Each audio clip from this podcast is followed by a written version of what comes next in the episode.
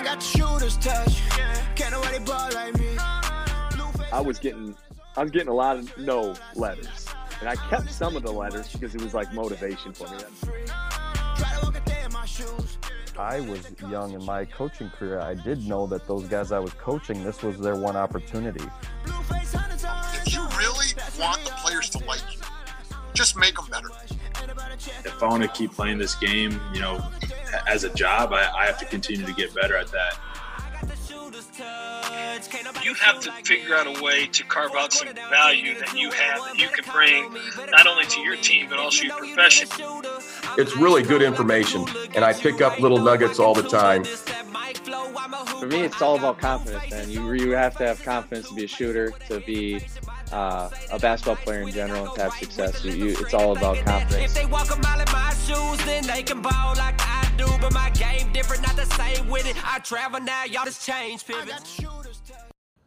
Shooters Touch fans and listeners, we have another great episode and another great guest here on the podcast this week. We bring on Klint Carlson, current video coordinator for the Golden State Warriors, previously assistant video coordinator for the Charlotte Hornets. Before that, professional basketball player overseas, and before that, um, star small forward for the UNI Panthers. We talked to Klint about a lot of things, obviously, how he got to Golden State how he got to the NBA, and also a couple NCAA tournament runs that he made when he was in Cedar Falls. He has a great story, a great vision for his path, and a great mindset around continuously growing and continuously learning. So we're excited for you to listen to this episode. If you like what you hear, if you've liked what you hear in previous episodes, we would love it if you send that episode, some of our episodes, to a friend uh, we want to get the game of basketball in more people's ears and help people with our our guests, our tips from our our guests, and all of the above. You can follow us on social media. On Twitter, we are at Shooters Touch IA as well as Instagram. And then Facebook, search for the Shooters Touch, and we should pop up right away. Again, Klint Carlson here with the Golden State Warriors too much. Ain't about a check, I don't talk for free. Try to walk a day in my shoes. No matter if the cost a G. Well, Klint Carlson, welcome to the Shooter's Touch. Yeah, thank you. Thanks for having me. Well, we're excited to get you on the podcast here, hear a little bit of your story. We were talking off air. Uh, just made the almost 40 hour trek from, from Charlotte out to uh, the Bay Area. And so, catch us up. What uh, was the last couple years years been like for you? You've been out in you been out in Charlotte, and now recently got the promotion uh, to head to the Warriors. And uh, how did that come about? And what ultimately made you make the decision to want to try something new and, and head out to the Bay Area? Yeah. Um, well, like you said, the last two seasons I was in Charlotte. Um, prior to that, I was playing professionally in the Czech Republic and it was just kind of crazy, man. Like COVID was just like starting. So all the Americans were kind of sent back home. Super stressful time. Like I remember the only airport that you could fly like internationally, like back to the States was out of London. And so everybody was like, it was like sardines in there. Um, it was just crazy. So luckily, like, you know, within two or three days, like of the season ending or actually the season getting canceled because of COVID, I hop on a flight, um, get back into Chicago, drive back to Waverly. And then like I was just in like full chill mode because everything was kind of shut down. Um, I actually got a lot of golf in that summer, which was nice. Um, shout out to my guy Jordan David, uh, the pro over there at the Waverly Muni. Um, he got my game right. Uh, but yeah, so I was just kind of like working out, um, playing golf, hanging out. Didn't really know if I was going back over or what was going on. I was talking to my agent, and there was a couple teams interested, got a couple offers, um, but just didn't really know, you know, what was going to happen, like if the season was even going to go on or not. Um, nobody really knew anything. So then I was just, you know, I was calling some of my old coaches, um, trying to get into the coaching world, um, and just got lucky. Honestly, like hooked up with the head VC in Charlotte. Uh, he offered me an internship spot, so I like snatch that up right away because it was still um, like playing a lot with the guys. So you still get that fix of like the competitiveness. And then I'll, I'll, also like you know learning sports code, the video stuff, and, and player development. And obviously, I mean, getting to work in the NBA and with some of the best coaches like in the world, right? So, no, so I did that for two years. Um, after my first intern year, then stayed on with Charlotte um, in a full time role, uh, and then that was good. And then this summer we were in summer league. Didn't really know you know what I was planning on just staying in Charlotte, um, working for a third year there, um, just staying in the same role. And then the last day of summer league, I get a phone call um, from one of the coaches here in in, uh, in Golden State, and he just said like, "Hey, we might have a, a position open. Would you be interested?" And I had known him prior last summer. Actually, I interviewed with Golden State, and they actually had offered me a job, but I declined uh, last summer just because you know my girlfriend was living out in South Carolina at the time. We were hour and a half away, so you know personal reasons. I just kind of wanted to stay in Charlotte. Had a good thing going there, anyways. But then, so yeah, he just called me up out of the blue last day of summer league and said like, hey, you know, we might have a position open. I said, all right, yeah, I'd definitely be interested. I we I take a red eye from Vegas back to Charlotte, and the next day he calls me at like noon and said, you know, we'd love to offer it to you. It's like take as much time as you need. I know you just got back, and so you know, my girlfriend and I, uh, like kind of talked about it. Obviously, talked with my family. Um, made the decision to to move out to the Bay. That's awesome. That's uh, that's so you didn't even have to interview or anything because you already went through the process once. Yeah, it was pretty. It was yeah, it was a pretty quick turnaround from from the offer to the to the acceptance. So you mentioned a little bit from from intern intern to actually then staying on staff. What what was the biggest change? Like, what did did it open up more opportunities for you? Did you have more access to the players, or what did that look like? Um, no, in terms of you know on court duties, you know whether it's playing with the guys or uh, like just kind of being a body out there guarding guys or being like a scout team role, like that was all pretty similar. Um, obviously I built more trust with the staff and with the players. So I kind of got to lead some more workouts and uh, especially in the summer league, like getting to lead drills and actually like be more involved in that, in that type of thing, which was good. Uh, and then obviously with the, being full-time, like I got to travel to like probably a little more than half of the uh, road trips, which was cool. That's obviously an experience I've never had before. So um, actually getting to feel the like the legitimate life of the NBA of you know you're in one city now to a different city in two nights like but it was good I really enjoyed it so with the the coordinator position I got to imagine that you're a little bit of an anomaly in the fact that you can go out and you know play and be involved and do some of that stuff. I mean, that's um, that's not normal, right? I mean, not every dude in the league that's a VC has the college experience at a high level like yourself, I would imagine. Yeah, not um not everybody, but there is a I think that's a, a little bit of a um, something that people are trying to do now is getting you know former players um, that kind of want to be coaches and and try to learn the video stuff and and this or that and trying to get them into a video room here in the NBA. Like when I was in Charlotte, you know, we had three professionals uh, or three former professionals, I should say, a former D1 player and then a former D3 player.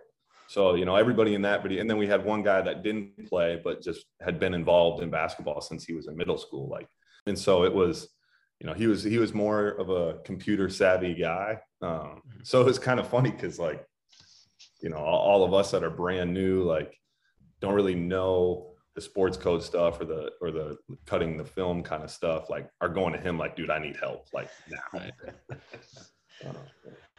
so are you guys so then also part of your duties or what would you say percentage of breakdown then is as far as helping out with practice and and you know running doing scouts or cutting tape or doing some of that? What what do you think as far as a percentage breakdown on a on a normal day-to-day basis? I know that may may vary depending on what your assignment is but uh, on a normal basis what do you say your percentages are? Sure. Yeah i think you know it, it definitely changes um, depends on you know who you're playing if if like i'm you know assigned to a certain team and they're coming up then it's probably about 50 50 i'll be you know during the day for sure when guys are in the gym it's like on the floor takes precedence but then you know a, lot of the times later in the afternoon or nighttime is kind of when you're cutting the games um, clipping the games with you know whatever the coach wants. So it's you know it's about 50 50 um, with the with the floor and the video. Uh, it just it, it just really depends on you know how many honestly how many games you have that day or you know how many opponents you got in the next coming weeks um, that kind of stuff yeah it's got to make it's got to make a big difference too once you get uh, you got get on a, a road trip or um, I know they kind of got on the way with a little bit of the back to backs, but you have a few coming up. You obviously got to be prepared. You don't have a ton of time um, added in with travel. So with that Hornets organization um, and that roster specifically, a lot of young guys, a lot of excitement there. That uh, that had to be something that uh, was was fun to be around. Energy that's fun to be around a, a building program, um, but ultimately too some younger guys that you know maybe you can relate to a little bit better and kind of figuring it out all together. And so, what do you think maybe your biggest takeaway was uh, with your time in Charlotte? Yeah, I think you know the the biggest thing is just like building trust with the guys. Obviously, they're very good at what they do I mean, they're professional athletes, um, but they're also at the end of the day, like they're just human beings, just like anybody else, right? So they, you know, they have feelings. They they need to be able to trust you to be able to, um, you know, make way with them. And obviously, you're trying to put them in the best position that that they can be in, right? So, um, but the biggest thing is like, is just every day, like, yeah, you're in the gym every day, all day for eight nine months out of the year but you just got to come in and just have a good attitude and just bring good energy. And like with with the Charlotte Hornets, like young team, they all those guys were just ready to go.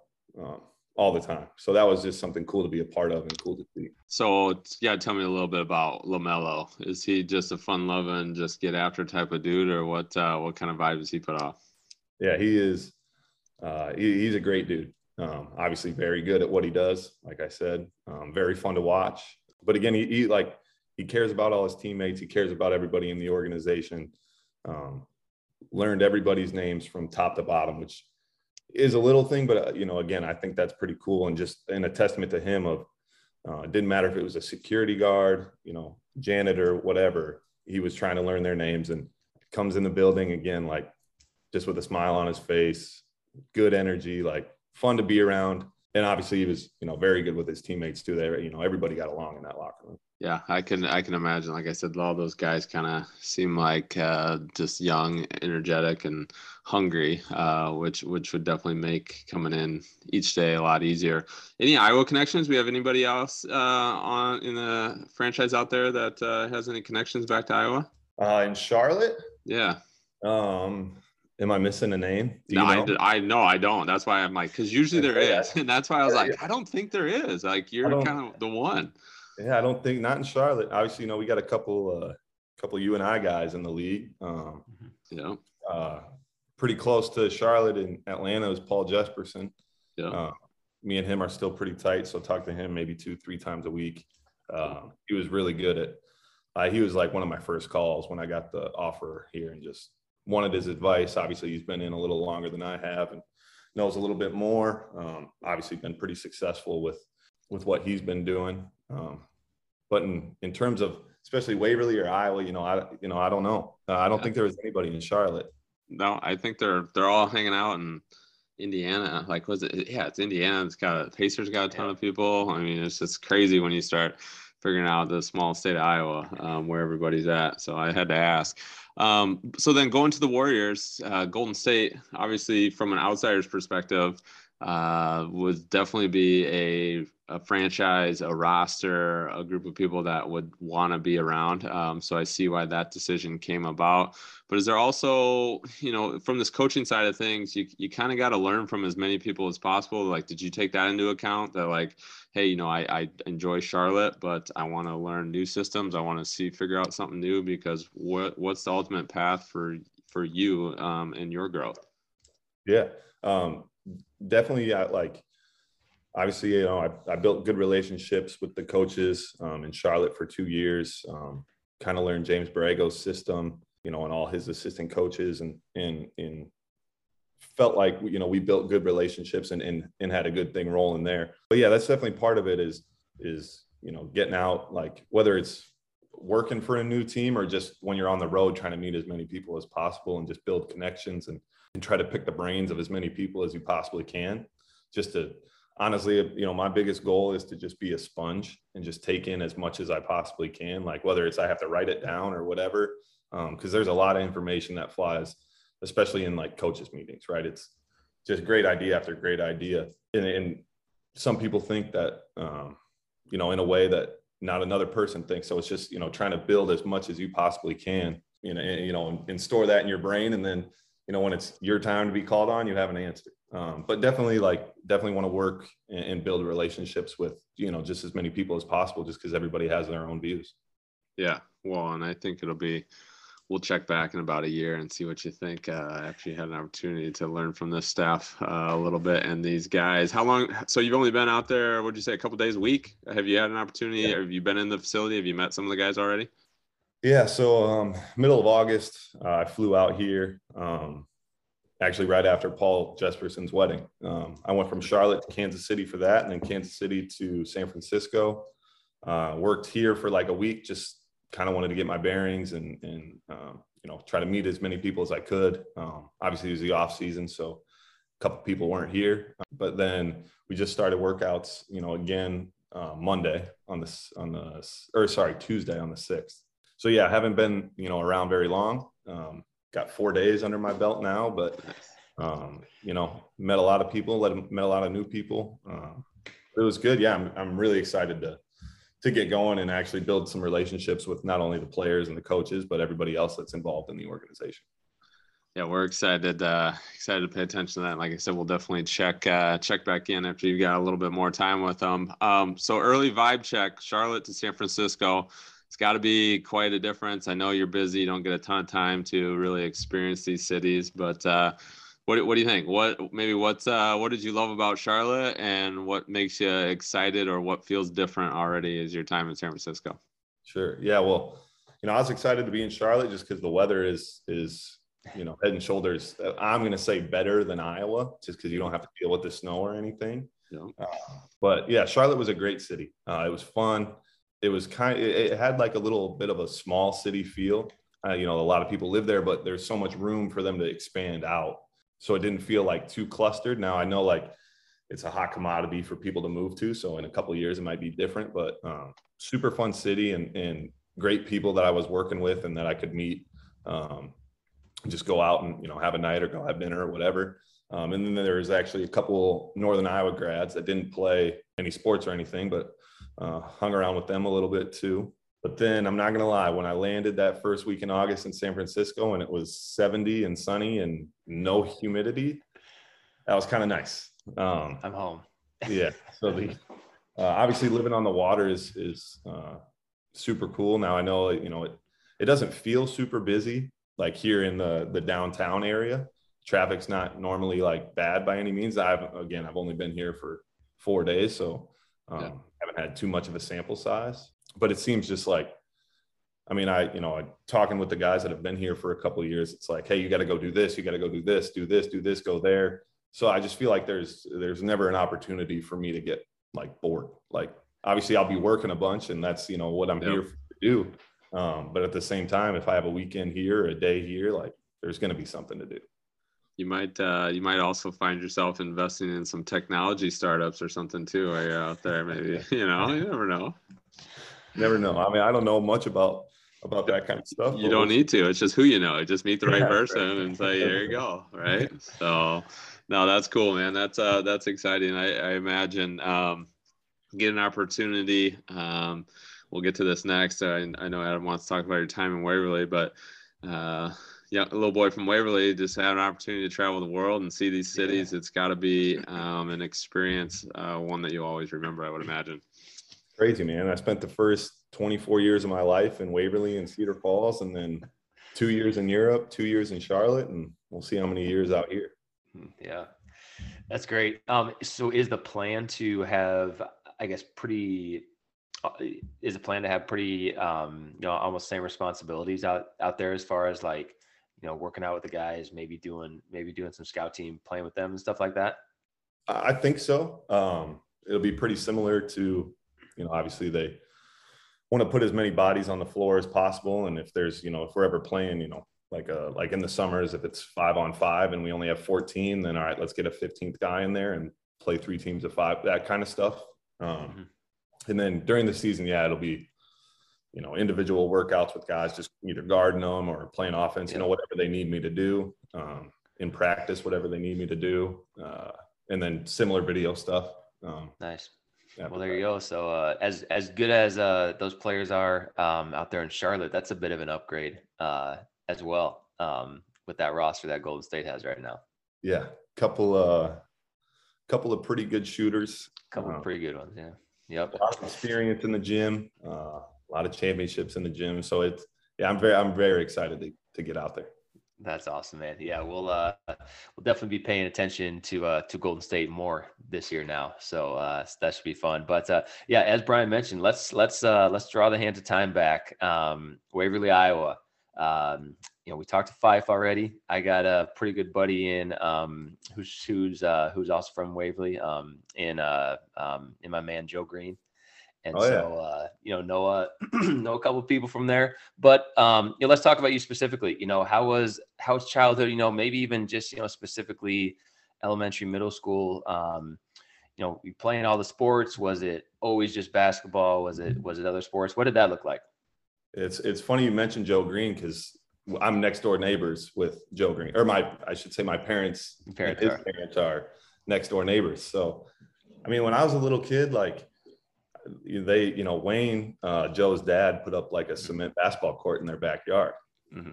So like I was always out there, like shooting. They had a like a nice setup, like a light, like mm-hmm. three point line. Everything was good, right? Mm-hmm. Um, so I was out there. I felt bad because sometimes I felt like I was keeping up Wayne and Luann, but um, it was good, man. Like that was that was we you know we had that court and then like two blocks down or not even like a block down we had a a little park there with a with a little hoop or whatever. But I, I just remember like I'd, I'd go out and and whatever it was, be shooting or whatever, and and like Joe and his buddies or whoever would come back and play, and like I'd just be kind of like around and just wanted to get into the games. And obviously, I wasn't like as big or strong or as as good as these people, but I was like, I don't, I didn't care. I'm getting in on that game. Um, so that was fun, like uh, to have that little like neighborhood um, to grow up. And I was always the youngest one, so that kind of he he always talks about the mean streets of Waverly. Is that accurate, or is he just kind of kind of puffing smoke? Um, yeah, I don't know. I don't know if there's too many mean streets in Waverly. All right, then I uh, I was I was right then. I was right. Yeah, but I mean, there was you could get like, especially when I was in junior high and high school, um, we would have open gyms like Sunday, Tuesday, Thursday, you know, whatever, you know, name two or three days of the week.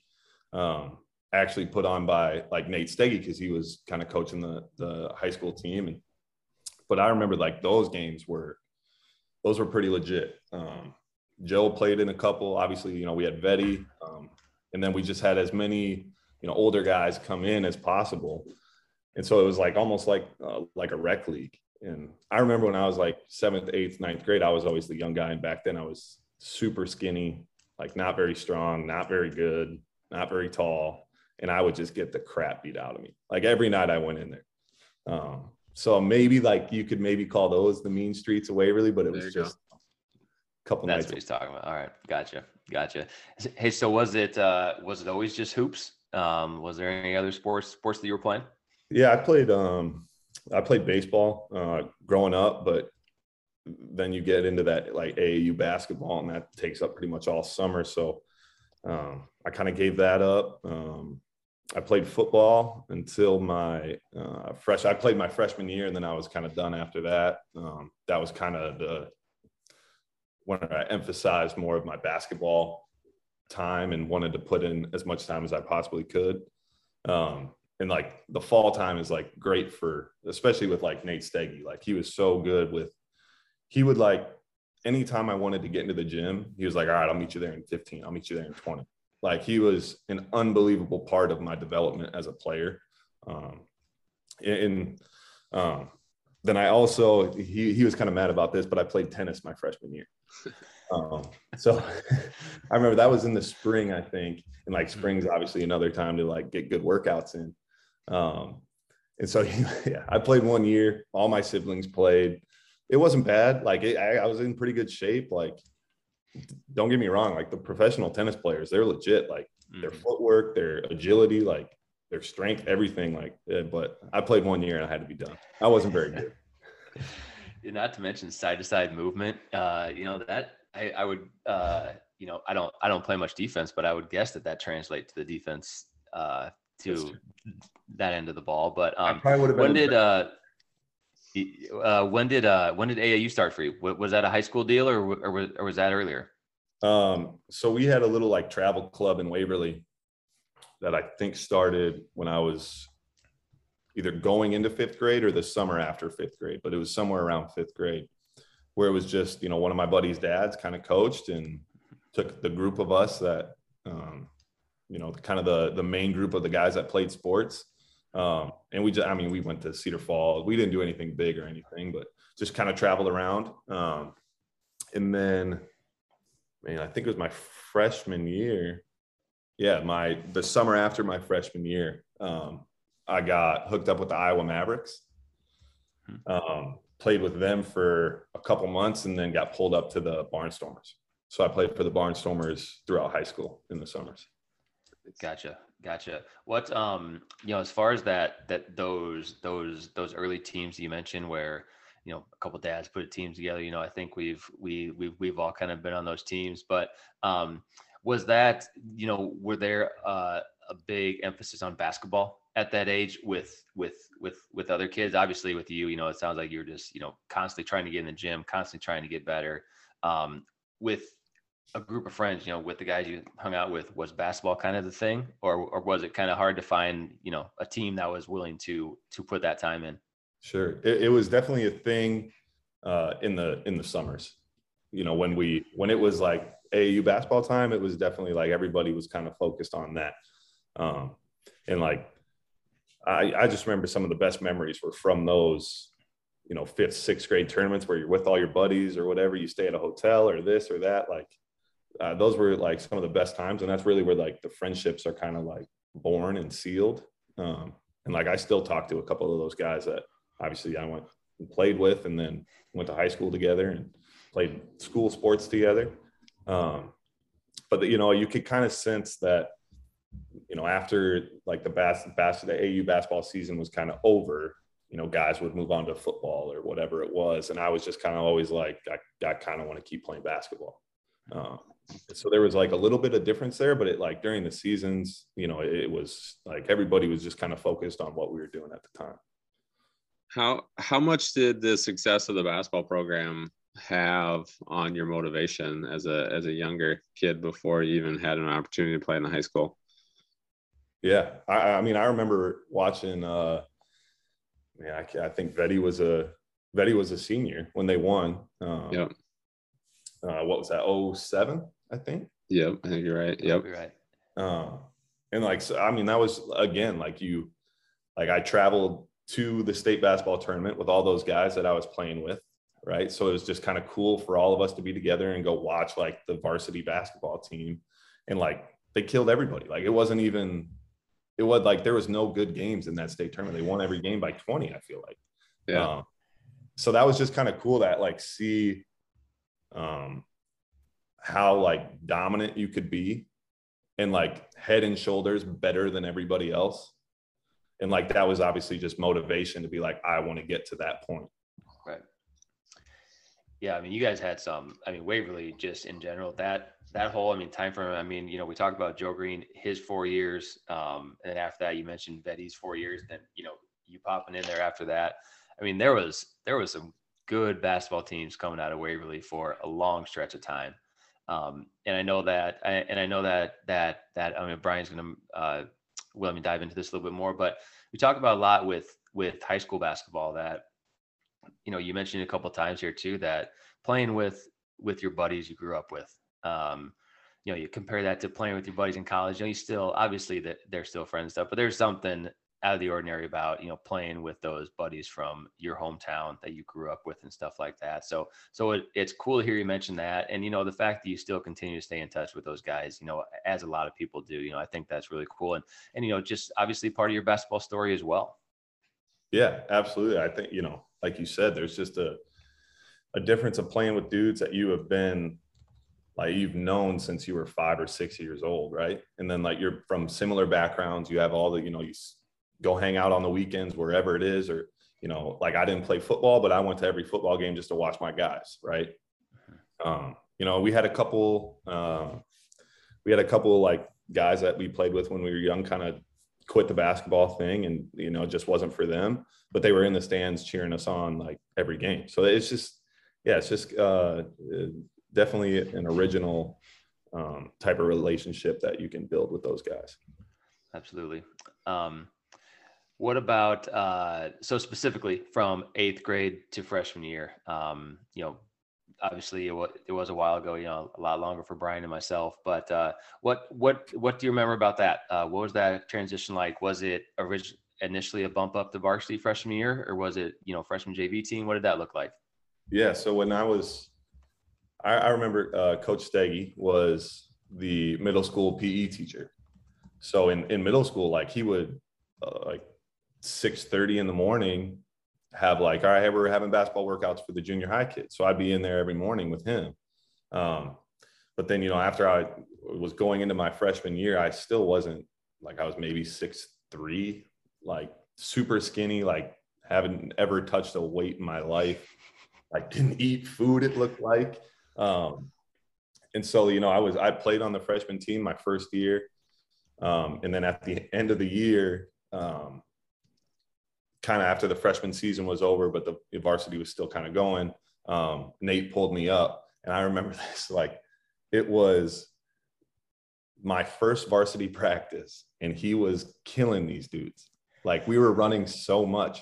I ran to the locker room, my lips were purple, and I threw up and I like he still he still talks about this story like anytime we you know meet up and he's like I felt bad but like I couldn't stop because like the other guys needed it like and I was just like yo that's my first varsity practice. Like come on man. But my biggest my yeah. So my biggest stride was between uh, my freshman year and my sophomore year. I grew a couple inches um, hit the weight room that whole summer. Again uh, and a testament to not only Nate Steggy, but Bill Eckenrod, even Vetty, like like guys that were just in the gym that got me better. Anytime I need anytime I needed to or wanted to get in the gym for a workout or get some shots up, like somebody was there with me, like opening the door, letting me in, making sure I wasn't breaking nothing. Um, so it was just like if it wasn't for the environment that I had, I don't think I would be who I am today. Um, and they also like again, they they kind of you know build that love for the game, and I think that's what made me want to become like a coach and get into that side of things, just so I could give back what they gave to me. Yeah, that's uh, that's huge. And so let's talk a little bit. Now we don't spend a ton of time, but going through the high school um, career, obviously you had a ton of success. Um, if our if our information department is accurate, has you at a 70, 72 and seven in your uh, high school career, which is ridiculous. Um, that speaks a little bit about the, that program and what things were things were rolling um, for you guys. And so three seasons, three years in a row, you guys made a trip down to the state tournament. Um, what was what was maybe the first one? So the first one, I feel like you know the first time down there maybe a little bit of deer in the headlights moment but what was it like when you walked into um, would have been Wells Fargo, right? Because you were there in eleven. Yep. So would have been Wells Fargo. What was it? What was it like when you walked out? Where you're like, oh man, this is pretty awesome. Like first time at standalone hoops. Like what? What was the whole vibe? What do you remember? Yeah, I, I remember. The, the first thing was like the locker room. It was just like huge, super nice, like cushion seats, and I was like, wow, this is like kind of cool, right? Like you're like kind of in a big time arena. Um, and then just walking out to like you know as many stands or as many seats as there are in the stands.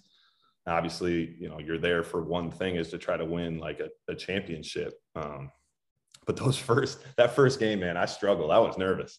I like i can't remember when this was but somebody had hit me up about it um, and like sent me the film of it. It was like yo watch yourself. And like i had like felt what felt like 15 turnovers like and just stupid ones too. Like like i didn't know what like it's like i never touched a basketball before. Um, but after you get that first game out of the way, and like obviously we won, which was good.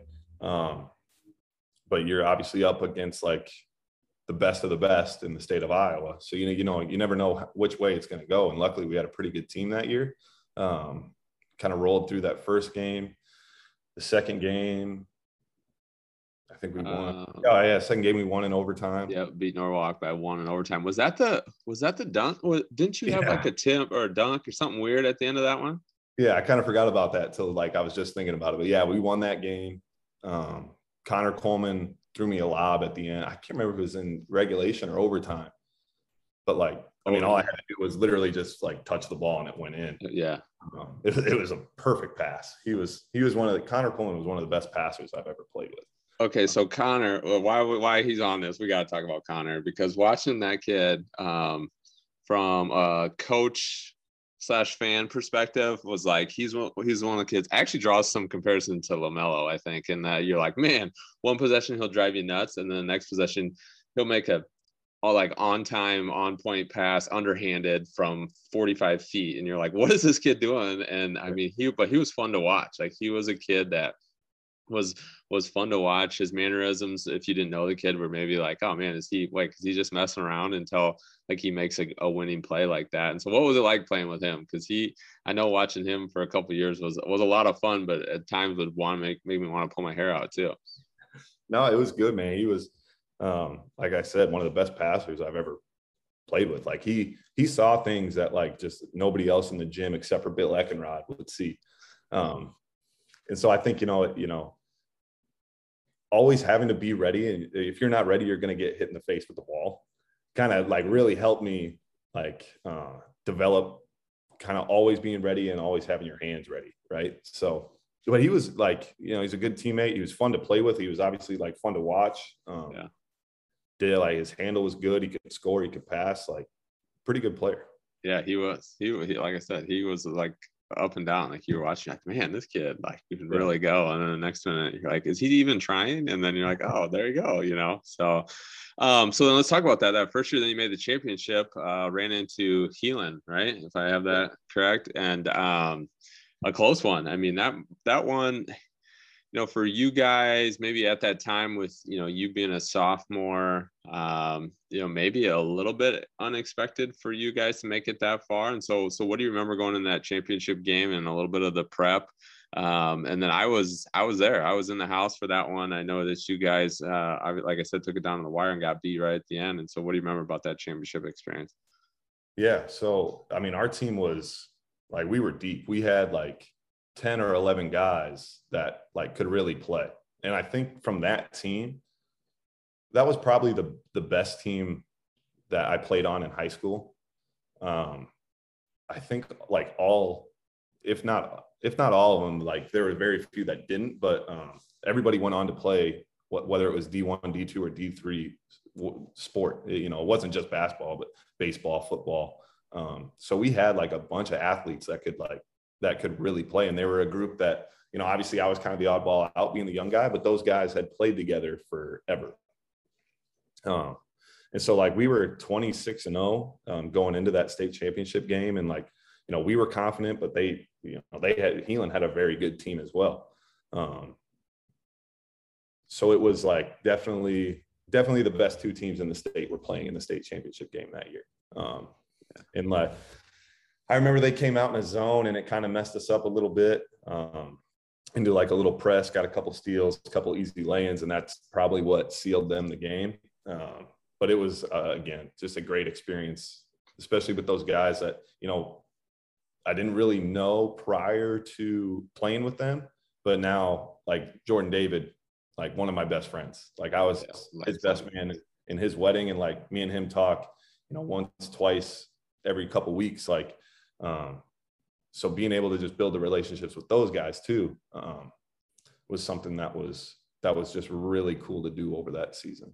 Yeah, it's amazing. I forget. I forget you. You're you're refreshing my memory. Yeah, I forgot you guys. I mean, you pretty much dominated. Um, those were the best two teams in the state that year. But it's funny how when you experience something like that with those guys who you know you were friendly with before, but now all of a sudden you make a championship run, you lose a heartbreaker. Now all of a sudden it's like, hey, we're you know we're boys for life. Um, doesn't matter because of because of a situation like that. And I think that's what makes sport and basketball so awesome and so unique as well. It's just the friendships that's forged, whether you want them or not.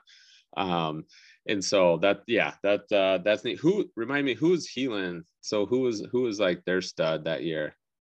Um, well, they had a uh, Wesley Staten, I think okay. was his name. He was pretty good. They had um, I think their last name was Malloy, the the Malloy brothers, and then they had um, Shane Graves, who I actually played with the Barnes with, yep. um, little lefty point guard who he went on and played at uh, um, Briar Cliff. Briar Cliff, yep, yeah, he could go. That's right. No, that was uh, yeah, that was a good team. I mean, two programs too. Um, that were no no uh no newbie to being down in the state tournament. So that's uh that's huge. And so then junior year um you guys make it back to state. I believe you got bounced in the first round to grinnell. Um so we'll skip over that and get to that senior year. What uh what was the biggest jump going in from your junior year to your senior year? Um and had you committed or what was the recruitment process like um and uh, going into that senior season? Yeah, I had um I had committed to, to Northern Iowa, um, which you know was a uh, I was very excited to do. It's obviously a blessing. Um, without hitting it too much, like learned a lot from them. Um, but it did kind of take you know just um, committing early kind of took like a load off your shoulders, right? Like you weren't so nervous or whatever, like who's sitting in the stands or who's watching or you know I need to play my best game like ever um, which now being like on the other side of things isn't really how it goes. It's like you're not going to base off one game, you know, what you're going to do with a kid, right? Um, but I think the biggest the biggest difference between my junior year and my senior year was um, it was it was kind of like my time, like to be the guy, um, which you know, granted we had a bunch of um, again, we had a bunch of athletes. You know, most of them went on to play D1, D2, D3 sports, um, and uh, and you know, we started off that year. I, I can't remember. If you ask Nate Steggy or Bill Eckenrod, they'll know. They'll know. Oh yeah. We started off like 0 and 3 or 0 and 4, maybe 0 and 5 or something like that. And like everybody was just, I remember we, we were playing at Charles City. Um, and we we were up by like 10 in the first half and myself nor jake velke played the whole second half because like they were just so mad at us. And granted like yes we were we were probably like being soft um so that happened. That was kind of like the turning point in our season. So credit to to coach Steggy and that coaching staff for for doing that because that's really what turned our season around and we didn't lose another game after that. That's a that's an absolute Nate Steggy move right there too. Just pull him, set them out, don't let them play. Like I love it. But uh that's hilarious. And so yeah, so then you you mentioned obviously struggling to start, and then that um, kind of being the turning point. I'm sure Eckenrod wanted nothing to do with losing to Charles City either. Yeah. Um, but uh, so then from there, you guys kind of got things rolling. Um, I imagine you kind of settled in, came to your own, um, kind of figured things out, and found yourself down in the state tournament again um, for the third year in a row. This time, first round, you you beat Mount Pleasant um, in the first round. I got 54 49, and then um, ran into Assumption in the second round. What do you remember about that Assumption game, other than the fact that uh, offensively was a struggle? It looks like 36 32 final yeah. on that one. Well, that was, again, I think I think that game was probably the the two best teams in the state. Um, I mean, Assumption, they had uh, uh, Billy Daniel was his name. Um, and he was, you know, kind of like uh, he was kind of like me, just like a played the three, four, five, you know, strong kid, skilled. Um, so that was a good matchup. Uh, but yeah, it was like uh, it felt like a football game. Like that was that was legit, like physical. Uh, obviously, both teams like hard nosed defenses. Um, so yeah, luckily we we we scored 36 and won the game. Uh, so that that that that tested defense wins championships, I guess. But uh, yeah, I mean, and like you said, the the first game was Mount Pleasant, and you know we we got kind of lucky in that game. Um, there was uh, you know a couple loose balls that went our way, a couple calls that went our way. Um, and then obviously, you know, we just had guys knocking down shots. I remember Jake Velke was and Dan Stensland throughout that whole tournament were they were just good. And we had two um, two kids on the team that were kind of like our defensive stoppers, and they just like took that with pride and played hard and and tried to take on that role of guarding the other guy's best player. Um, and so like that, you know, we just had a, a, a pretty well built team. Um, that yeah, a lot of a lot of athletes, just a lot of just like real, just competitive, you know, athletic, athletic guys, but guys who coming up through a program again that breeds success. And so find yourself in the championship against a similar foe in the fact that uh, somebody that's not uh, not afraid or shy away from a championship moment in Harlan. Um, very similar thing. I mean, they're going to have athletes, you know, maybe one really good basketball player and then you know, a bunch of guys that are really good at their other sports, um, but just know how to win. At the end of the day, just winners. And so, what was the mindset, uh, or how how are things different, or maybe the outlook a little bit different for you personally from, you know, that sophomore year going into the championship game, kind of being like, I'm gonna take this as it comes to me. Whereas going into senior year, it's like, hey, if, if I play well, we win. Yeah, no, I was there was definitely a different mindset, not only just because, you know, I'm a little bit older, but I've been there before. Um, and, and, nobody else on the team had, right? So, um, but I remember Harlan, they, you know, we, they threw in like a, like a triangle and two, a box and one, like all these junk defenses just trying to throw us off. Um, and like we kind of knew that they were going to do that. Um, so I remember uh, like all I did that whole game is yeah I, I don't even know how many points I scored but I might have I might have had 10 I don't know. I just set a pick and roll for Dan Stensland and he knocked down elbow jumpers all night. Like that was it was just like okay I don't like if you aren't gonna guard him he's gonna shoot the ball and he's gonna make it. And like attest to him I think he won the MVP of the game or something like that. I can't remember but I mean he was knocking down elbow jumpers all night. Um but yeah that was that was a fun game. I remember uh, I was a little nervous the night before, and I was talking to to Eckenrod, and he said like, I remember it's it, this will stick in my my head forever. He said like, don't worry about it. At the end of the game, you're gonna play with all your other seniors, and then we're pulling you off the floor and sending somebody else in, and that it, exactly like he said it happened. And like I just like right when I got to the sideline and saw him, I lost it. Like I was bawling my eyes out. Like it was just it was such a good feeling. That's that's awesome. Well, and that you kind of alluded to it, but that's going to be my next question. Then is um, once you guys have an opportunity to celebrate, um, first and foremost, obviously the championship, the hard work that you put in uh, to get to that point. Um, what was it like then? You know, you know you're playing basketball. You know you're going, you know, down the road 15 minutes to, to continue your career. But uh, as you mentioned, some of those guys that you played with or you grew up with or got some park ball in, this is your last time competing with those guys. And so, what do you remember about that experience and getting an opportunity to not only celebrate with them, but then you know the bittersweet side of that of of also kind of having to say goodbye from from a playing standpoint.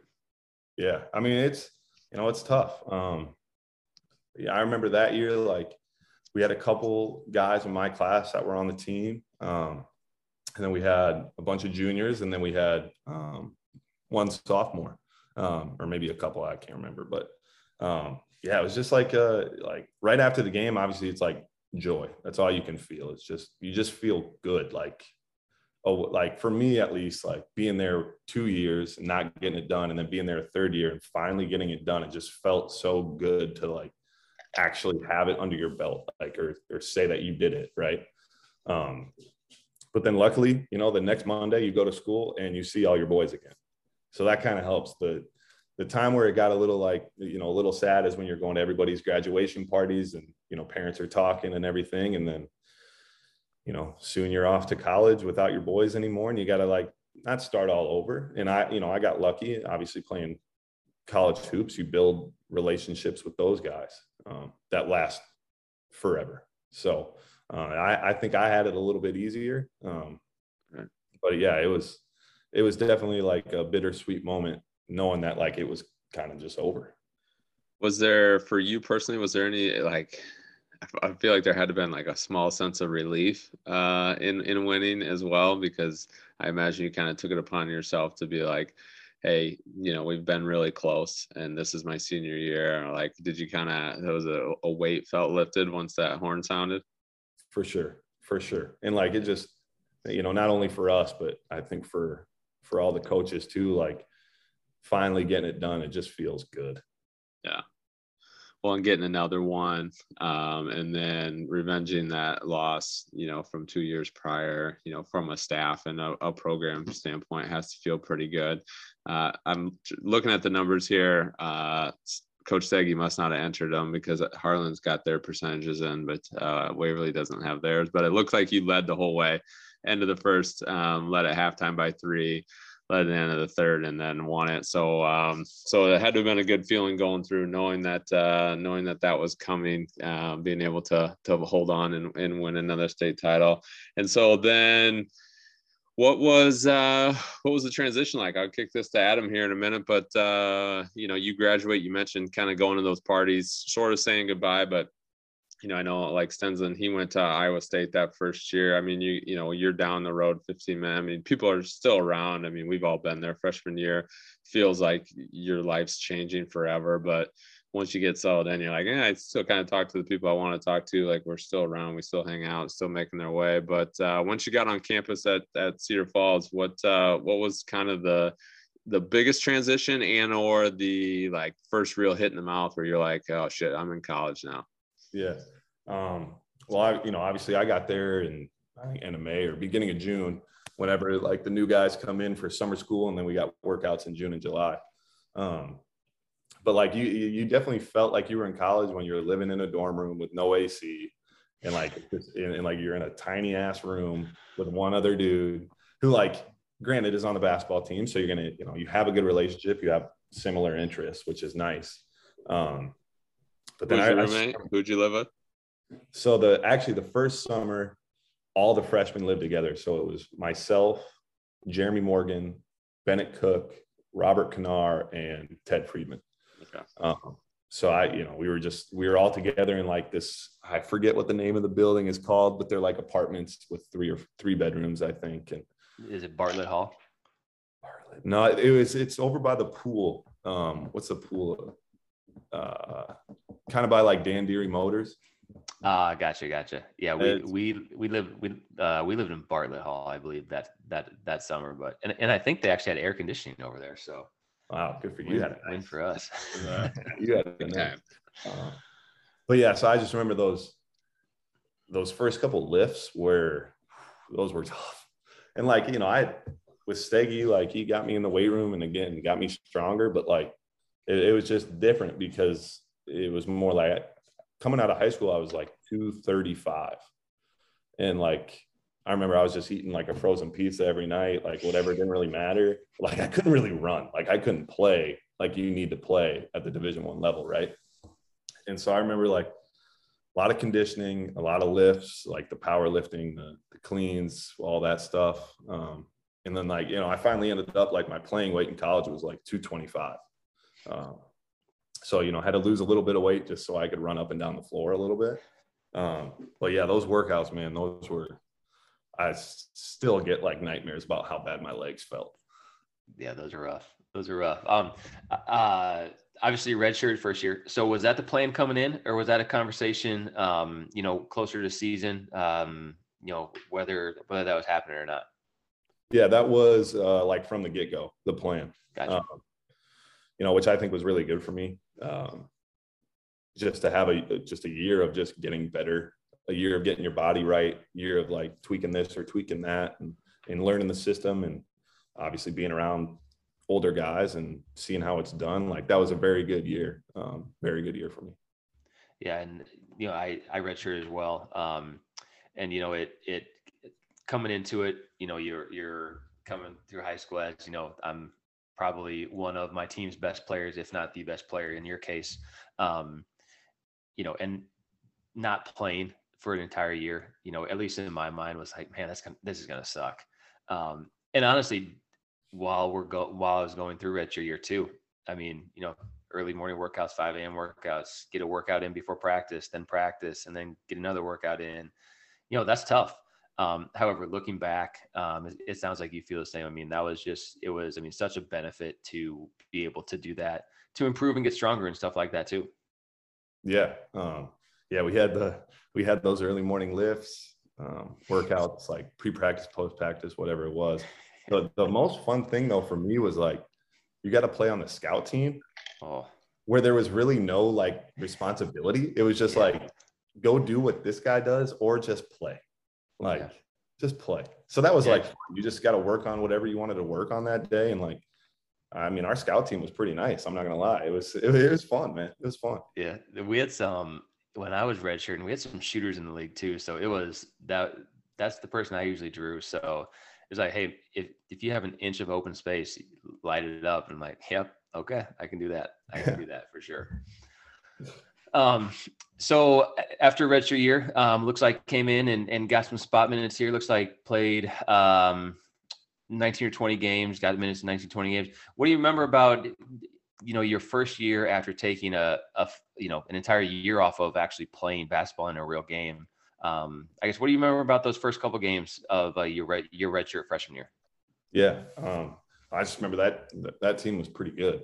Um, and so like even in practice, like it felt like a game because those dudes were just good. I remember like Marvin Singler, like you try to move him and that's just not happening. Like he was so strong. Tut was so Tuttle was just so skilled. Like um, Nate Buss could just shoot the lights out of the ball. Like so, you know, guys that were kind of in my position were just like flat out good.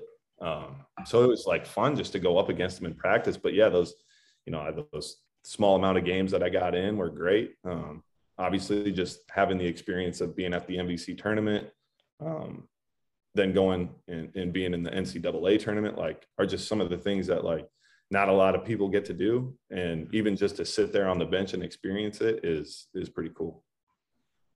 Right, and I you know had a had a very similar experience. Uh, we made it three times. I didn't really get to play a whole lot in those games, but I mean, you know, you're you're playing against these teams. You know, we played against Georgia Tech, Georgetown, um, Wisconsin. You know, just to just to be a part of that, like you said, was was was was was awesome. And not to mention, you know, you're in the NCAA tournament, so you're on a good team. Um, yeah. And I'm assuming learning learning from some of those guys that you mentioned, uh, you know, that experience. Um, which probably means second to none. Uh, you know, learning learning from an All American and Seth Tuttle, and as you mentioned, Marvin. Uh, you know, honestly, kind of went unnoticed on that team. I mean, but I would compare him to a little bit like Lucas O'Rear a couple years uh, in the future, um, or, or excuse me, in the past. But um, you know, just good players to learn from uh, as a as a young basketball player. Yeah, um, like you said, like Marvin, like yeah, went a little bit unnoticed by you know your average basketball fan. Um, but i think you know anybody that knows the game really knows like how much time and effort he put in and how much he impacted our games. Um, I, I, just like there was there was things that you learned from marv he didn't say anything. Like you just watched him and you learned from just watching how he just goes about his everyday life. Um, which is just some you know something that I, obviously not a lot of people get to experience. So you just kind of have to be a sponge and take it in and just take as much in as you possibly can. Right, right. And then, um, yeah, moving on to the next year, uh, had another, I mean, another really good team, you know, a lot of high expectations there. How was the, what, what, what was the vibe like on that team? I mean, obviously, like I said, you know, you had a, um, had another really good team coming back. Was there, you know, were similar expectations NCAA tournament, um, or what was that? What was the early season like there with that team? Yeah, we, uh, yeah, we obviously wanted to get back. Like you, you know, you get a taste of it, um, and you just want to get right back. Um, so I, you know, like we had a yeah, we had a pretty good team that year. We're like West at the Wes Washpun at the point guard, um, Bohannon and Paulie J, uh, Paul Jesperson, uh, obviously as your shooters. Um, and it was just like uh, I remember I think we started the year off pretty good, um, and then we kind of like middle of the season kind of hit a slump, and then really hit our stride at the very end of the year, um, and that was you know it was just fun. Like again, the everybody on that team liked each other. Everybody was tight, um, and we had a you know had a couple seniors, had a couple young guys that needed to do their job. Like you know Jeremy Morgan was excellent that year. Um, yeah obviously Wes was kind of like our uh, like our point guard, our leader, and like you know we kind of he was an energ- energetic dude. Like we just fed off of him, right? And he was in there, you know, making plays, scoring. Like his athleticism and his length, like he was one of the better defenders like I've ever seen. Um, and so being able to hit our stride at the end of the year, like when we really needed to, um, to get to the NCAA tournament is just, you know, it was just, it was a great feeling. And then obviously another good experience. That was the year that you beat uh, number one North Carolina at home, right? Yeah. Yeah. yeah the, what, what do you remember about that experience? Um, so the, I remember after the game, everybody was just on the floor. I mean, it was like crazy, right? And then you know, somebody said it after, like, no number one seed is ever going to come and play at Northern Iowa ever again. So like, it was great, but it was like, mm, we're never going to get this experience again because nobody's going to come here. And like, granted, like I think they came because Marcus Paige was was playing, but he was hurt that game. Um, yeah. But uh, you know, that's a really cool thing for for Roy Williams and like North Carolina to do is like, all right, let's get our guys. They've you know, spent all their time and effort like contributing to our program. Let's get them back home, which I think is just something, you know, super cool that I, you know, I don't know if a lot of people do that or not. Yeah, that's a, it is a neat, uh, a neat way to go about it. But then, so then early season that year too, then you also beat a really good Iowa State team in the Big Four at Wells Fargo. Um, yeah. What do you remember about that one? Man, that lineup had like all NBA dudes. Like yeah. they were good, man. They were good. good. team.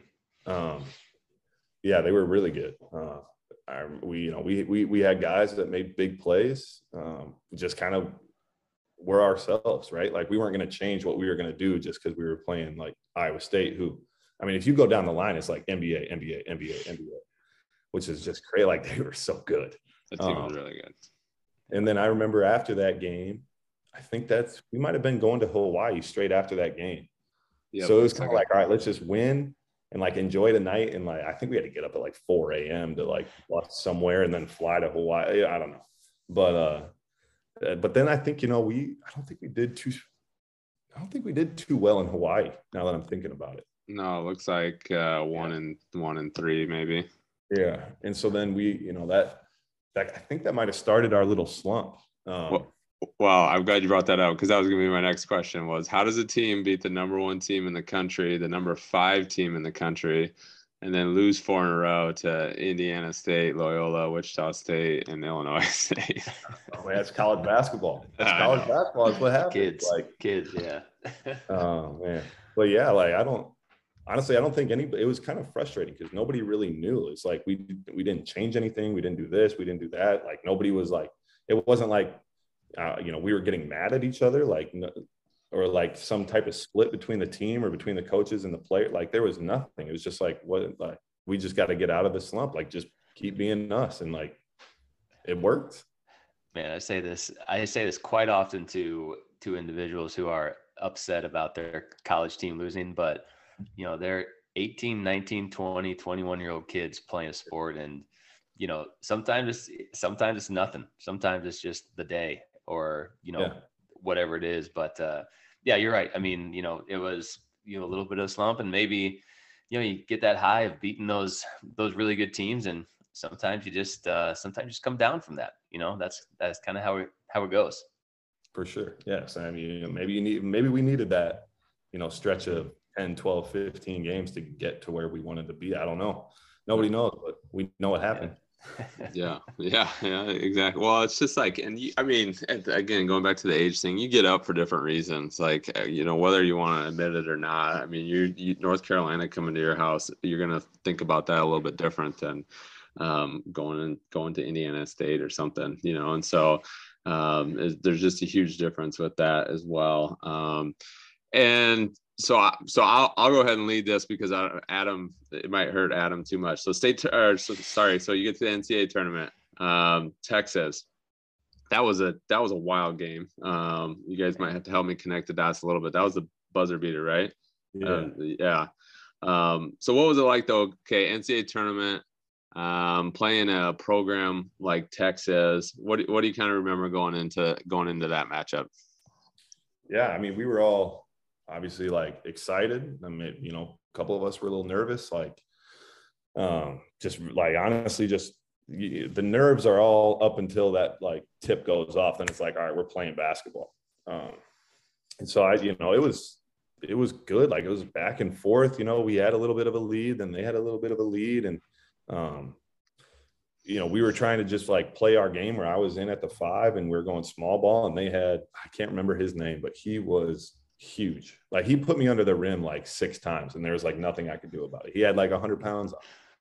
Um, but like, yeah, we were just like going back and forth, going back and forth, and then next thing you know, Paul shoots it from half court, makes it, and like everybody just goes crazy. Like it was uh, honestly like it's foggy in my head just because of like how excited everybody was. Mm-hmm. Yeah, that was it was exciting. I mean, anytime you can get a win in the NCAA tournament, um, you know, you take it. I obviously against a, a Power Five and a, a storied program like Texas, and then you add in the emotional roller coaster that's a back and forth game that's won by the buzzer on a shot like that is wild. Um, Your which boy, the, uh, is is Cameron Ridley, 6'10, 290. Yeah, 90. Was, and they had another they had another big that was you know super tall, long. I forget his name too, but he like there was twice in that game where he blocked shots that I was like, how on earth did he get that? Like there was a I think there was a Matt Bohannon floater and he, I thought, I was like, all right, he made that. Next thing I know, it's like in the first row. It's like, what the heck? That's crazy. That, uh, that, those are the type of things that, uh, you know, next level. Like, here we go. We're, we're there. And then, um, quick turnaround and face a tough Texas A&M team. Um, and so I'm sure this is a game that you've you've probably blocked off a little bit in your mind here. And so I won't uh, spend a ton of time, but I know there's some listeners that would get mad if we didn't touch on this. And so going through that game, um, I so I remember watching this game, and so my wife's a, a UNI grad as well, and so we were watching this game together. Uh, obviously, got down the stretch, struggled to break the press, needless to say, a little bit down the stretch, and um, the rest of this is a little fuzzy, but I just remember yelling at the TV, being a little uncomfortable. Her her being like, "No, it's fine. Like it's good. Like we got this." And I'm like, "Ah." I don't know. I don't know. like they have struggled. I mean, you had moments moments of that game where it's like you guys are like, geez, these guys are about ready to beat Texas and Texas A&M. Like this is unbelievable. Um, and then obviously, you know, things did not fall into place uh, the way that we all would wanted them down the stretch. But uh, take me through a little bit of that game. Take me through the highs and the lows and the roller coaster that was that Texas A&M matchup. Yeah, um, you know, again, like we were playing pretty good at the time. Like we were a pretty good team. Um, obviously, and coming off a win with Texas, like you know, we're pretty confident. You know, get that first game out of the way. All right, let's go get this thing done. And obviously, our coaches like put us in the best position possible. Like their their game plan was great. Their the strategy was great. Like everything was just kind of falling into place. And like as Jeremy goes, Jeremy Morgan was great too. Oh my God, what do you have? Uh, Thirty six uh, that game just went bonkers. Yeah, he's a good player. Well, at the end of the game when you don't we don't have Wes, we don't have Bohannon, we don't have Paul. So we three seniors and they're all on the bench. And so it's like well, everybody was just kind of like turning to Jeremy and like, all right, please score this basketball. uh, so yeah, like he, he really did put the team on his shoulders there for a while. But um, yeah, man, it was just like it, it's one of those things that's like you you almost like we didn't have control over it. I felt like it was just like, you know, snowball effect. Next thing you know, we're losing the basketball game. And like that's again, like you said, that's another one that like I kind of just want to forget about. Now everybody loves to remind me about it. Oh, I'm sure. Um, yeah, yeah, but uh, you know, it was like, yeah, it was just it, you you have it in your hand, and then the next thing you know, it's it's gone. And like, I think we were mat- matched up to like be in the Sweet 16, and we are gonna play um, Buddy Hield in Oklahoma. i Oh, okay. Uh, okay.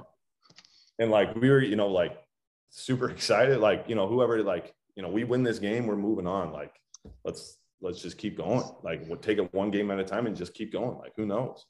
Um, and then to have that just like stripped in a minute is is just like devastating. Like I what? like, especially then going from like your high of high against Texas to just like the absolute worst possible way you can lose a basketball game, the best yeah. of the worst, and it's just like how do you how do you cope with that? Yeah, that was that was tough because it was so so it's two overtimes. I'm trying to trying to remember, kind of connect the dots. Obviously, two overtimes um, going through, and that's what you mentioned. You, you, guys ran into some foul trouble, and I think that's what it was when when Bohannon fouled out.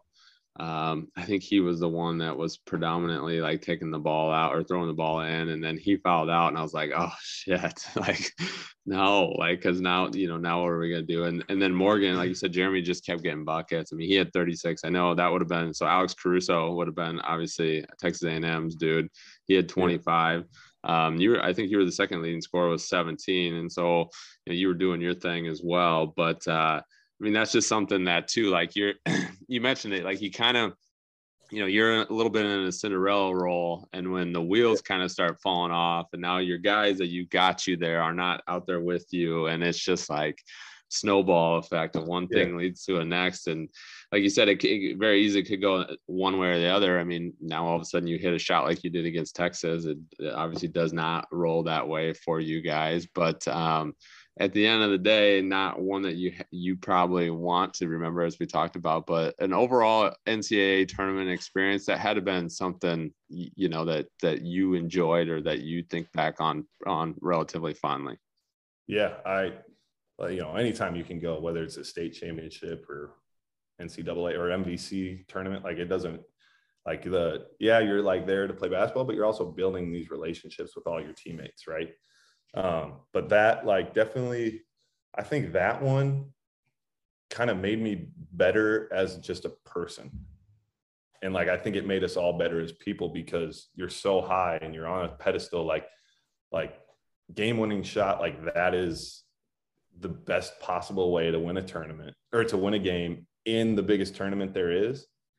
And then the absolute worst possible way to lose in also that same big tournament and it's just like you you have to deal with it you have to cope with it you have to like figure it out like you have highs you have lows like you you, you got to just keep going. Yeah and and just to know too for our listeners as i'm looking back through the box scores um, so you guys had, as a team, had 13 turnovers. Uh, Texas A&M actually had 14, and so I know, at least in my memory, thinking back, like it felt like a, a turnover parade there down the stretch, but it really wasn't. Like it, it was, you know, a fluke, different things here, you know, whatever. I mean, it wasn't. It wasn't like the wheels just completely fell off from a statistical standpoint.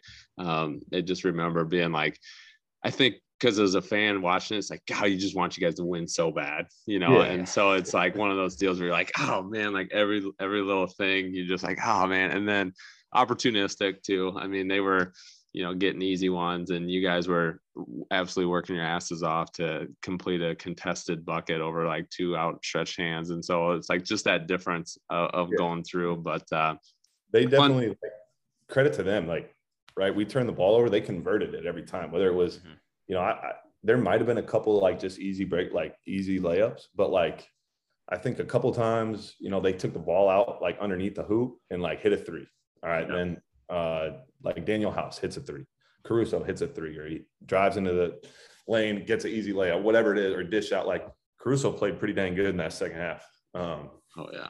So like yeah, they not only did they like did we turn it over or they made us turn it over, but then they just they I mean they ran with it and last stat I'll share on this one. So you guys had 16 assists to their eight team assists. Um, and it just kind of shows the style of play too. And the fact that, you know, it was, it was athletes obviously going out, making plays and getting buckets when they needed it. Um, you know, you guys did everything.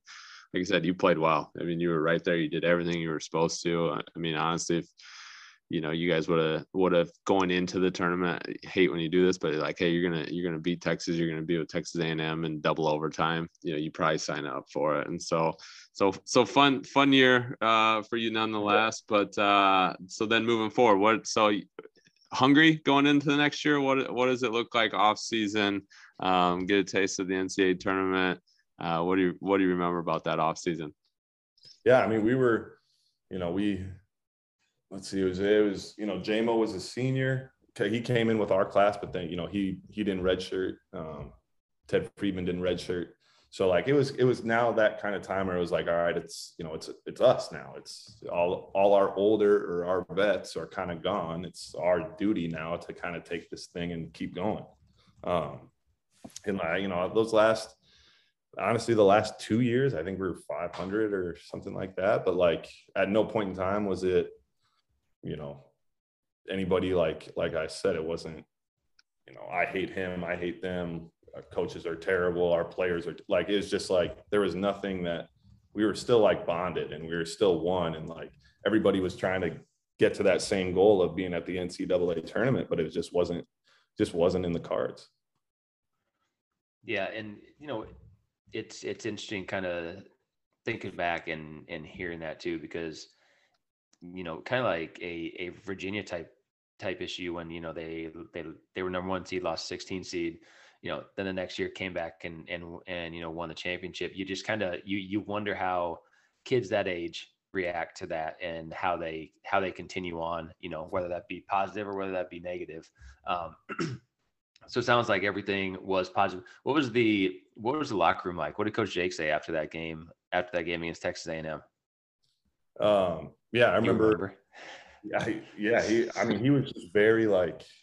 uh I guess like he was just caring. He just wanted to make sure everybody was okay.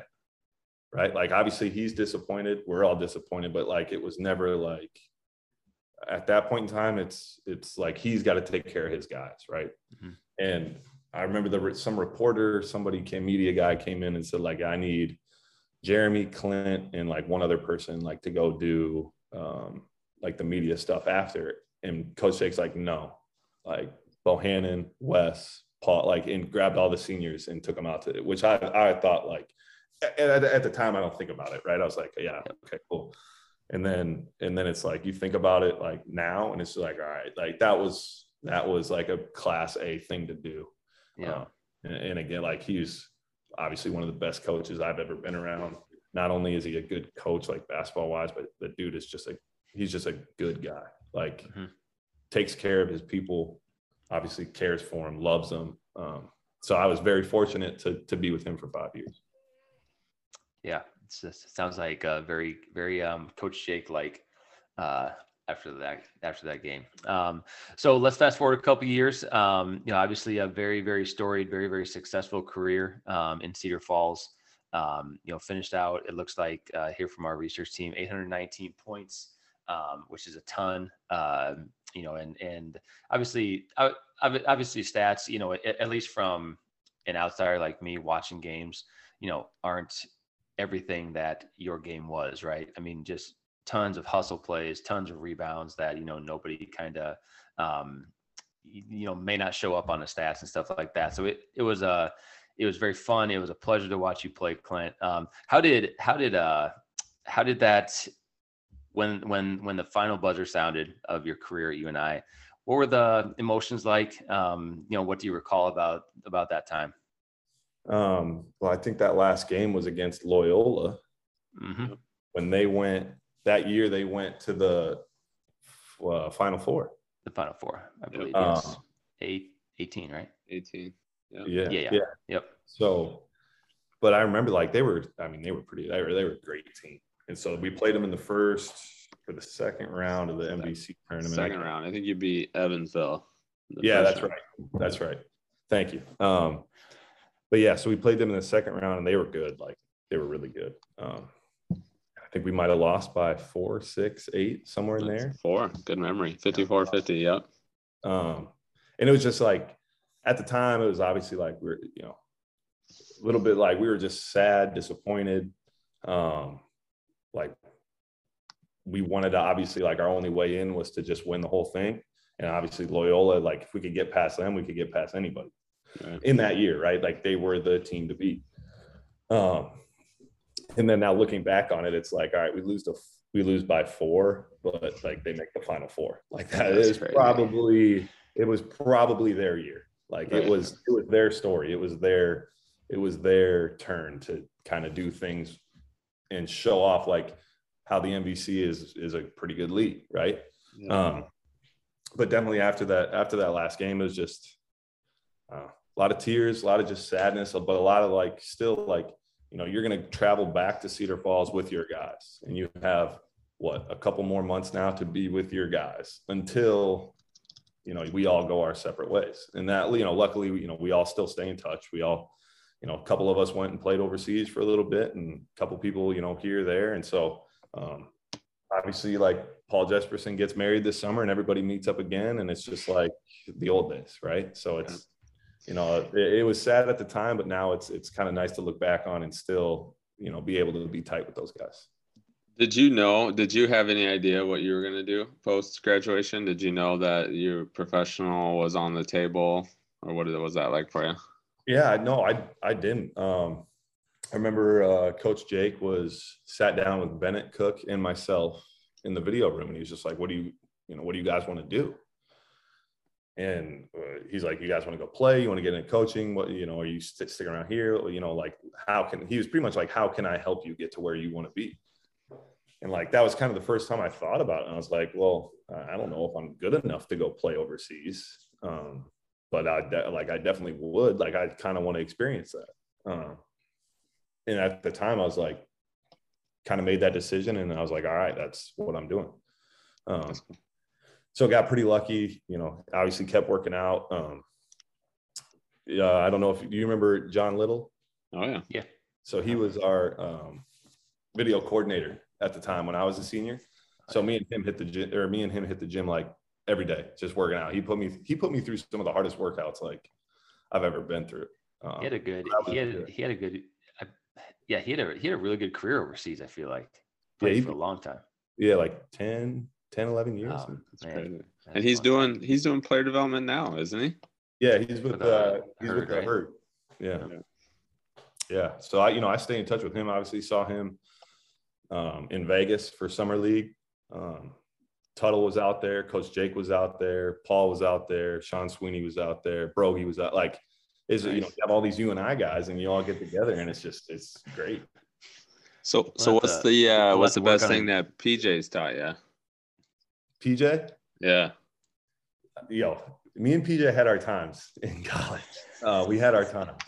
Um, but like he just, uh, I stopped by the office on my way out of town um, and said what's up to him and know, had a good 30, 45 minute conversation. And he texted me like, I think it was yesterday, uh, asked me how everything was going. Like the dude is like one of the hardest workers like I've ever been around. Like the, it seems like he's always either on the phone with a recruit, watching film, or doing this or doing that, and then like in his free time he'll go play golf and like so you know it's just it's fun to like be able to pick his brain um and now you know they kind of like are hitting me up about stuff we do so that's kind of a nice like a cool feeling of just like a little back and forth a little bit of giving back to you know all this stuff that that you know not just him but everybody on that staff gave me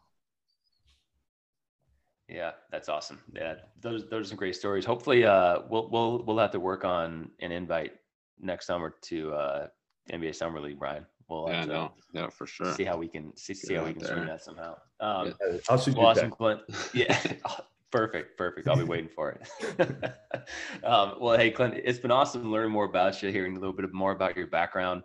Um, we like to end our end our podcast with a little section called rapid fire. Brian will hit you with a couple questions, some about hoops, some not about hoops, and you just let us know what comes to the top of your head. All right, let's do it. All right, coach, here we go. First one is favorite visiting gym or arena you've had an opportunity to play or coach in? I would have said Golden State. Like they have a, a great setup. Um, yeah. But now I'm really looking forward to going back to Charlotte. Yeah. Okay. Okay. I like that. Um, uh, we I was gonna bring this up. So we talked about the chap or the North Carolina experience at home um, and the win, and then what I think was the two years later, then you went to Chapel Hill. Didn't the game didn't come out the way you wanted to, but what about the Dean Dome? What do you remember about that? Was that a pretty neat experience? Yeah, that was. I mean, obviously very historical. Um, it was packed because I think it was their ring ceremony. Uh, uh, and so, like, I mean, we were unfortunate to have to draw that. I think game. it was. And now that you say that, I think yeah. it was. I remember watching that because they came out and just were just fired up. they were they were all jacked up, like oh, they man. were. So, I, but it was, uh, you know, all in all, a great experience. Like, just to be in a setting like that, right, where you know basketball has just been everything for forever. Um, right. You know, you have so many big names that have come through that program, and you see all the posters, the trophies, the banners, and it's just like, I mean, there's just something pretty cool about, uh, if, especially if you're a basketball junkie, to just even right. just go in here. And if I would have been a fan, it still would have been just as cool. But I was lucky enough to be able to step on their floor. Yeah, that that's awesome. Was there any other historic college venues that you played in? I'm trying to remember uh, back if there was. Uh, did you go out to Butler or anything? No, we didn't. We didn't play Butler. Um, Wichita State is. I mean, yeah, that's cool. Their arena is pretty cool. That place is insane. It yeah. gets loud. It gets. I mean, that was probably like the loudest place I've been in. Now, granted, it's a little bit smaller than what you know the Dean Dome would be or whatever. Um, but I remember pre-game like the the stands were already like packed 45 minutes till game time. Like everybody was rowdy, the floor was shaking. Luckily, we pulled out like a win one time there. So, how does that compare to going up to Charles City and um, playing in in that? Did they did they still have the with the stage on the one side when you were no, there? I, they, I think no, they they just got a new gym. They had it when I was there, okay. uh, but now they have a new gym. Okay. Uh, yeah, the the the high school gyms in Iowa don't don't, don't quite do it. So my don't get that loud. So my first uh my first varsity game was at Charles City against Greg Bruner playing Kid Rock, Bawitdaba in that little gym as we walked out. So that's what I that's right. And then and then I think Greg hung like 54 on us. So it was yeah, that was that was fun. But that gym, that gym, man, that little cracker jack box could get loud in there it is. I mean, there is definitely a cool environment about high school sports where there's, mm-hmm. again, it's like all your parents, all your family, all your buddies, and then you're going against everybody else's exactly that. Everybody else's parents, everybody else's buddies. Like, you know, yeah, there is, yeah, there was a couple run-ins. Actually, we were playing Cedar Falls. Um, dang, I can't remember if it was my, I think it was my junior year because we played them at home my sophomore year and senior year. So my junior year, I'm taking the ball out at like halftime, mid court, and I get whipped with a towel. And like I turn around and like everybody was laughing and laughing and laughing. And I was like, all right, whatever. Like uh, I'm not even gonna do anything. I don't care.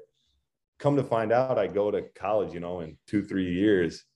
Some kid comes up to me and he goes, Yeah, I was the guy that whipped you with the towel. and like me and him like ended up becoming like pretty good friends. He's a really cool dude. Um, That's great. that's awesome. So that's what's see. That's what's great about high school sports. It's uh, yeah, that's good. Um, so did you have do you have a game day routine or superstition or anything that had to happen on on game day when you were playing? Uh, not so much in high school. Um, just because most of the time you're in class from right. 8 a.m. to 3:30, which is unbelievable that that that was one of the biggest changes from high school to college. It's like I'm only in class for a couple hours a day. Like right. this, is, this is the life. Like, um, but a little bit, a little bit in college. Um, but then when I got overseas, I, that's kind of when it all started. I was like, all right, I get up at this time on game days. I eat this for breakfast, and then I go to the gym and we have shoot around, and then I come back and I take a nap for one hour, and then I have a coffee, and then I. But that was also kind of like how my everyday life was. It was just like you know you don't have anybody else there. It's just kind of you and your teammates and and you just kind of get into a groove and roll through the same things about every day so. That's awesome. I love it. Um so so big man number two is a little strange. Why number two? Where did uh where did that jersey number come from? Yeah um when i got pulled up to varsity that freshman year that was the number they gave me. So i said okay and i rocked with it the rest of the time that's cool. That's good. That's just, I, I didn't really have like a like a number. I remember in junior high football, like I got the number 47. I was like, I'm rocking with that till I'm done playing football. Like, awesome. It was just kind of like whatever they gave me, that's what I took. That's not bad. That's good. I thought you were gonna tell me you got number two in football too. I was like, oh man, we got Charles Woodson here. Like, what the heck? Yeah. Far from, far from. um, all-time starting five. Who do you got in your all-time starting five? Man, that's tough. I love it. I'm assuming you're you're talking NBA here. I you can make your starting five whatever you want it to be, man. I we got no no rules here on Shooter's Touch. Um, all time starting five. Magic. Okay. MJ.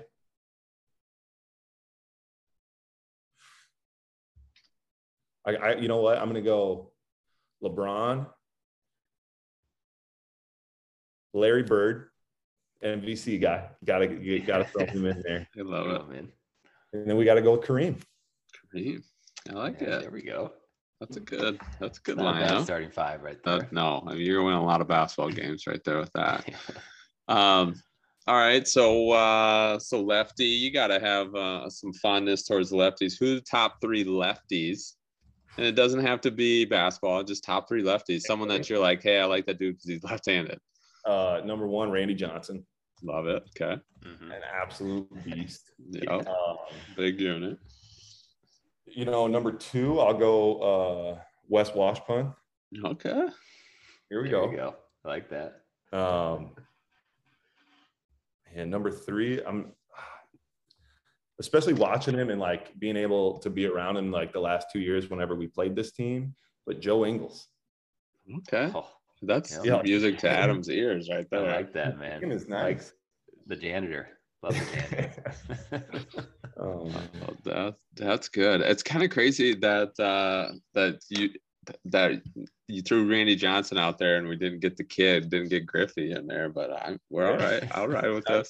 I mean, Randy Johnson was like, I mean, he was a tall dude. He was left-handed, and it was just kind of like, you know, if I wanted to play baseball, I'd want to be that guy. Like, He was scary. No way. I mean, scary. Jeez, I couldn't imagine being a left-handed batter against that guy. That would have no. you could reach out and touch you from the mound. Um, all right. Uh, favorite hoop shoe? Do you have a favorite basketball shoe of all time?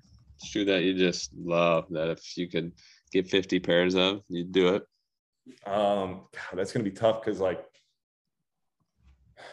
there's a difference between what you play in and what you wear like Oh yeah. on the street, Yeah. right? Mhm. When I played, um, when I so like we you know we had in high school we had three pairs of shoes we could choose from. College we had four or five or six pairs of shoes we could choose from. And then when I started to be able to choose my own, I was hooping in Kyrie's. Mm-hmm. I don't know. I don't know why.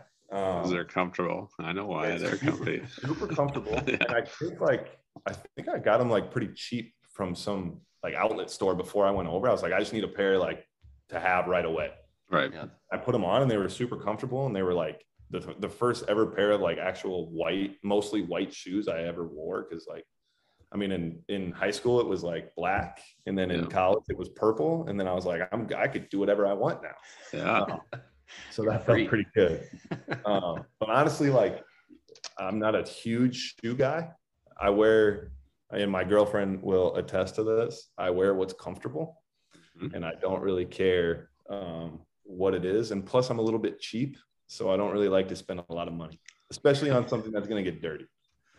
Um, so I, you know, you, you I, I got a couple free shoes from here or there from you know wherever, and then like right now I'm wearing Jordan slides because I just I'll, I'll wear these until I can't wear these anymore, or if it's raining, then I'll put shoes on. there you go. I love it. That's that's it. I mean, that's still a good answer. I mean, it's it's funny because sneakerhead or not, if you come on and you play basketball, I mean, the number one you got to take care of your feet, and so it's like you have an opinion on that. You know what I mean? Because you're like, oh, I still got to have something that's comfortable. Like I don't care, but it's still got to be comfortable.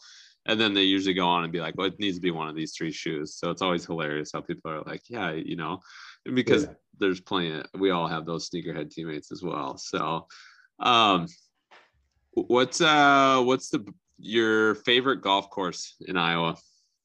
The Waverly Municipal. The Muni. Oh, that Didn't place think is about that nice, man. And I, you know, again, shout out to Jordan Davis. That guy is, he does a great job up there. And like, and honestly, like it's great because anytime I go out there, I'm either with him or a couple other buddies or Bill Eckenrod, coach. Like, you know, you're with your Yeah. boys out there, just you're playing the hometown course. Um, and then, I mean, I'm not very good, and so anytime I go out there with with JD, it's like, you know, I pull one left, I pull another one left. He goes, "Yo, just do this." Like I'm like stupid for not knowing, and then the next time I hit it, it goes straight. I'm like, why? I'm golfing with you every time I go now. Right.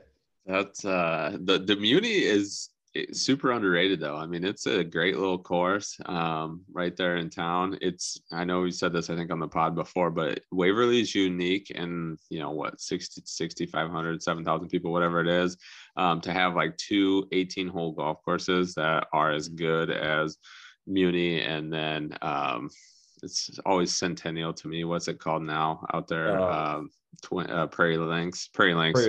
Prairie, yeah. It, to have both those courses in town is is pretty crazy. Uh, and yeah. so it's it's it's neat. Gives you an opportunity, like you said, to get out and to play a little bit.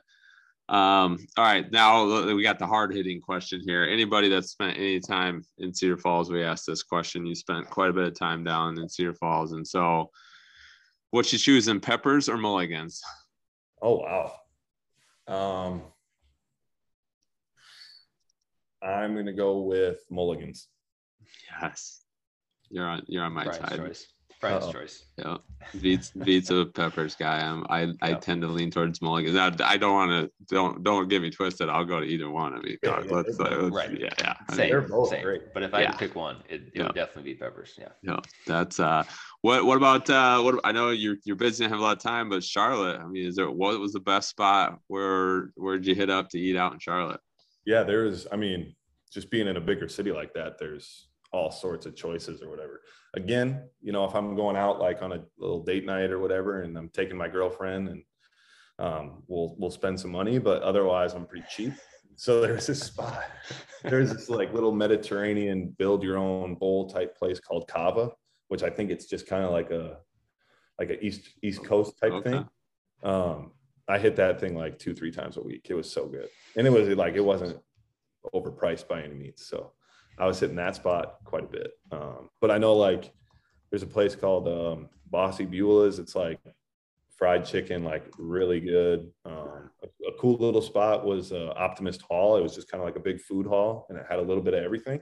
That's cool. Uh, so you know, if I had family in town or or Morgan uh, had family in town, we would just kind of go there so everybody could get what they wanted. And um, but yeah, they you know Charlotte's great. There's there's places all over. I don't think you'll you'll go wrong. That's awesome. What uh what are the team meals like? How how good are the team meals? They're yeah, it's it's uh I'm pretty lucky to to be able to experience those, uh, especially on the road. Um, the brunch on game day is like unbelievable. So I'm just like in there, like picking whatever I want. Like I'll let all the you know all the players, all the coaches, whoever go first, and then like I'll go last just so I can take like everything. Uh, but yeah, so it's like I'll take a plate, go eat it like at the tables, you know, we have in our little meeting room. And then I'll get another plate and put it in a box and take it up to the room. And then like I'll box up a salad too for like later at the gym. I mean, it's just it's I'm very fortunate to be able to work in in the organizations that I, I have and being able to be in the NBA because um, there's some perks that go along with it. Well those guys are uh those guys are ferraris. You can't just put anything in there. So you gotta you gotta be eating right. And so you take advantage of that uh as long and as much as you can. And so um i hope it doesn't ruin our final question. I, I kind of forgot but the last one then it will get you out of here. But uh what's the best thing about having the opportunity to be in the nba and to be around um, the guys and girls that are the best at what they do, whether it's, you know, the best players, the best coaches, the best managers, you know, the best video guys, the best everything. And so, um, what, what's the best thing about having an opportunity to, to be in that NBA life? Yeah. Um, you know, the, I mean, the list is just so long, but for sure, uh, you know, one of the things um, that I really appreciate is just being able to learn from all those people that you just said. And it's like, you know, everybody I've been fortunate enough to work with have just been really good people, right? They, you know, I haven't run into anybody that thinks they know it all um, because that's just not what I, you know, what I think. I don't think that makes a successful person. Everybody's always trying to learn, right? So I, I my biggest thing is just to be able to work with all these great people, all these smart people, all the people that have, have kind of paved a way for like that's where I want to be. So just to be able to learn from all those people is is is like one of the best things that could have ever happened to me. Um, and again, like I said, the, the next best thing is that camaraderie, the relationships that you build, the network you build with just everybody around the league. Um, and not even just around the NBA, but um, people from any league in, in, in basketball and just finding people that are hoops junkies and you can just sit there and talk basketball with them all day from you know watching the nba finals and just kind of being like a fan to actual strategy to actual like what do you do here? What do you do there? Um, and it just opens up so many opportunities to meet all these great people. It's it's pretty unbelievable and then obviously like food and stuff ain't bad. Yeah, and then food and travel and get into the travel, the country. Oh, that's and be around uh, the likes of Steph Curry and uh, Klay Thompson. No, that's awesome, Coach. Well, Klint, we appreciate you taking some time and chatting with us. It was it was awesome to catch up, reminisce a little bit, uh, hear where you're at in your journey. We're excited to follow along. Obviously, we'll be watching closely. Um, I alluded to it earlier, but we'll definitely check back in after have a season or two under your belt here with the Warriors and uh, see see what the future holds for you. For sure. Well, I appreciate it, guys. Uh, look forward to talking again yeah, it's been awesome, Klint. As Brian said, we'll we'll definitely be paying attention uh, a little bit more to the Warriors this this year, this season. But um, yeah, we, we really appreciate uh, you coming on, telling us a little bit more about your background and stuff like that. It was great to great to talk to you. Yeah, this was fun, guys. Thank you.